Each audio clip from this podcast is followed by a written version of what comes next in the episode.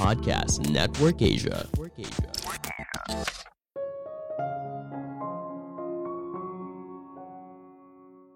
Pengusaha sukses tidak memilih untuk mengikuti aturan main yang sudah ada. Dia mencari jalannya sendiri yang jarang dilewati oleh banyak orang. Halo semuanya, nama saya Michael. Selamat datang di podcast saya, Sikutu Buku. Kali ini saya akan bahas buku The Rebel Rules karya Chip Conley. Sebelum kita mulai, buat kalian yang mau support podcast ini agar terus berkarya, caranya gampang banget. Kalian cukup klik follow Dukungan kalian membantu banget supaya kita bisa rutin posting dan bersama-sama belajar di podcast ini.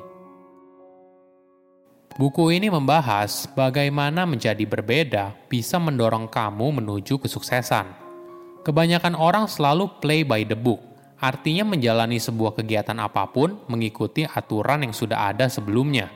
Mereka tidak bertanya, hanya melakukan sesuatu yang sudah terbukti berhasil di masa lalu. Namun tidak semua orang mengambil jalan yang sama. Ada segelintir orang yang memilih jalan berbeda. Mereka memilih untuk mempertahankan inner rebels atau jiwa pemberontak di dalam dirinya dan mengeksplorasi jalan yang jarang dilalui oleh banyak orang. Mereka tidak takut dicap aneh karena mereka sadar hidup yang mereka pilih sebagai pemberontak akan membuat hidup yang mereka miliki layak untuk dijalani. Saya merangkumnya menjadi tiga hal penting dari buku ini. Pertama, resep menjadi pebisnis yang sukses. Apakah kamu pernah bertemu orang yang sukses tapi merasa tidak bahagia? Orang tersebut banyak meraih pencapaian yang luar biasa, tapi merasa apa yang dicapai terkesan tidak ada artinya. Mungkin saja orang tersebut sedang tidak terhubung dengan inner rebel di dalam dirinya. Setiap orang pada dasarnya memiliki jiwa pemberontak ini yang membuat banyak orang mungkin merasa memiliki bakat spesial atau passion dalam sebuah aktivitas saat kecil. Namun mereka melepaskan semuanya ketika beranjak dewasa.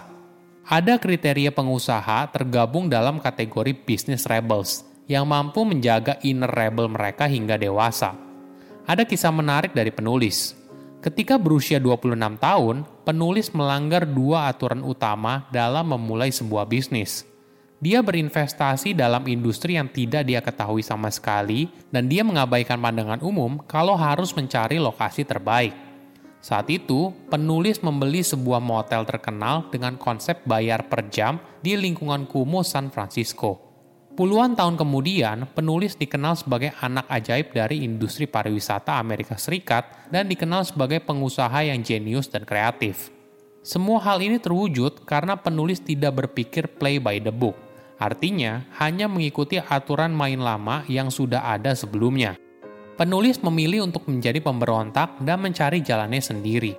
Pilihan untuk menjadi bisnis rebel tentu saja tidak mudah. Kamu tidak mengikuti aturan yang dilakukan oleh banyak orang saat memulai bisnis. Maka jangan heran, kamu pasti akan mengalami banyak penolakan, mungkin saja dari lingkungan sekitar. Penulis memberikan saran berharga apabila kamu ingin memulai bisnis, jangan memulai bisnis dengan teman. Ini adalah kesalahan umum yang dilakukan oleh pemula. Mereka memulai bisnis dengan teman karena berpikir kalau resep kesuksesan bisnis itu berasal dari rasa saling percaya. Namun sayangnya, banyak bisnis yang dimulai dari pertemanan malah cepat sekali gagal, begitu juga dengan pertemanannya. Makanya ada yang bilang, sudah hilang bisnis, hilang teman juga. Rasa saling percaya dalam bisnis tentu saja penting, namun yang jauh lebih penting, kamu mencari orang yang bisa melengkapimu. Orang tersebut harus kompeten dan punya keahlian yang tidak kamu miliki. Menjalankan sebuah bisnis memang tidak mudah, apalagi jika kamu punya ide bisnis yang berbeda. Dukungan dari rekan bisnis dan beberapa karyawan awal sangat penting untuk menentukan apakah bisnis kamu bisa sukses atau tidak.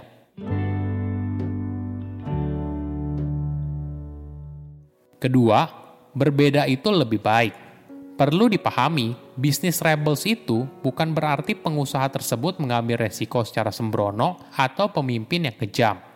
Penulis menekankan, bisnis rebel yang ideal itu harus bisa menyeimbangkan empat karakter yang membuatnya bisa sukses, yaitu vision, passion, insting, dan agility. Pertama, vision atau visi. Visi ini ibaratnya adalah mata dari sebuah bisnis rebel Seorang bisnis rebel memiliki visi sebagai arah yang menentukan mau ke arah mana perusahaannya bergerak. Sehingga ketika situasi dan kondisi semakin sulit, perusahaan tidak kehilangan arah dan masih bisa terus bertahan. Kedua, passion. Passion ini ibarat jantung. Setelah visinya sudah jelas, maka sebuah perusahaan butuh diberikan passion agar setiap karyawan memiliki semangat untuk bergerak bersama menuju visi yang sudah ditetapkan. Ketiga, insting. Ini ibaratnya keberanian dari bisnis rebel.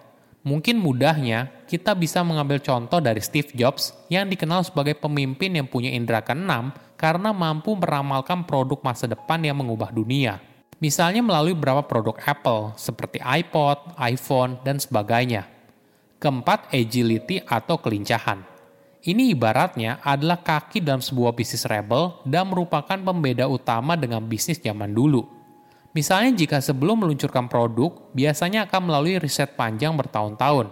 Namun di zaman sekarang, bisnis rebel memilih untuk mengambil keputusan yang lebih singkat dan memperbaikinya sembari jalan.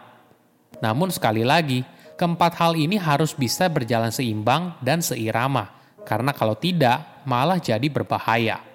Ibaratnya begini, punya visi yang bagus tapi tidak lincah dalam bergerak, maka akan buat perusahaan selalu ketinggalan punya passion yang tinggi tapi tidak memiliki keberanian untuk melakukan sesuatu yang berbeda, akan menghasilkan seorang pemimpin yang menyenangkan tapi selalu bimbang.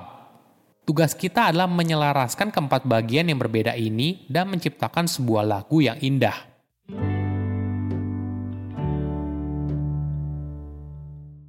Ketiga, pelayanan kepada konsumen.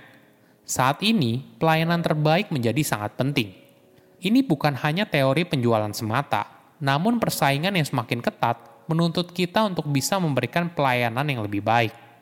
Penulis membagi tingkat layanan berdasarkan kepuasan konsumen, mulai dari tinggi ke rendah, expected, desired, dan unexpected. Kita bahas satu persatu ya. Pertama, expected atau sesuai yang diharapkan.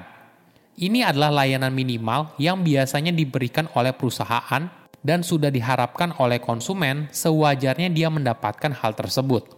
Hal ini biasanya mencakup pelayanan standar dan keramah tamahan. Konsumen mungkin akan kembali lagi apabila dia belum menemukan pilihan yang lebih baik. Kedua, desired atau sesuatu yang diinginkan. Ini adalah layanan yang diinginkan oleh konsumen dan apabila dia mendapatkannya, maka dia akan merasa puas. Ketiga, unexpected atau tidak terduga ini adalah layanan yang di luar bayangan konsumen sebelumnya. Layanan ini berusaha membuat konsumen merasa spesial sehingga bisa menjalin hubungan emosional dengan konsumen. Dampaknya, dia akan dengan senang hati bercerita hal baik tentang pengalamannya di lingkaran sosial yang dia miliki. Ini adalah tingkat yang harus menjadi target untuk dicapai. Mungkin pertanyaannya, bagaimana cara membuat konsumen merasa spesial dan merasakan pelayanan tidak terduga? Salah satunya dengan menentukan moments of truth dari konsumen. Ini merupakan titik di mana perusahaan berhubungan langsung dengan konsumen. Mungkin misalnya interaksi langsung di toko, departemen penjualan, atau tim customer service, dan sebagainya kita harus bisa memastikan di setiap titik interaksi dengan konsumen, kita bisa mengetahui sudah ada di level mana dan bagaimana caranya untuk memastikan tim kita selalu memberikan kualitas terbaik di setiap interaksi dengan konsumen. Tidak cukup hanya ingin berani berbeda, tapi apakah kamu berani untuk menjadi diri sendiri dan menjalani hidup yang kamu inginkan? Saya undur diri, jangan lupa follow podcast Sikutu Buku. Bye-bye. Pandangan dan opini yang disampaikan oleh kreator podcast, host, dan tamu tidak mencerminkan kebijakan resmi dan bagian dari podcast Network Asia. Setiap konten yang disampaikan mereka di dalam podcast adalah opini mereka sendiri dan tidak bermaksud untuk merugikan agama, grup etnik, perkumpulan, organisasi, perusahaan, perorangan, atau siapa pun dan apa pun.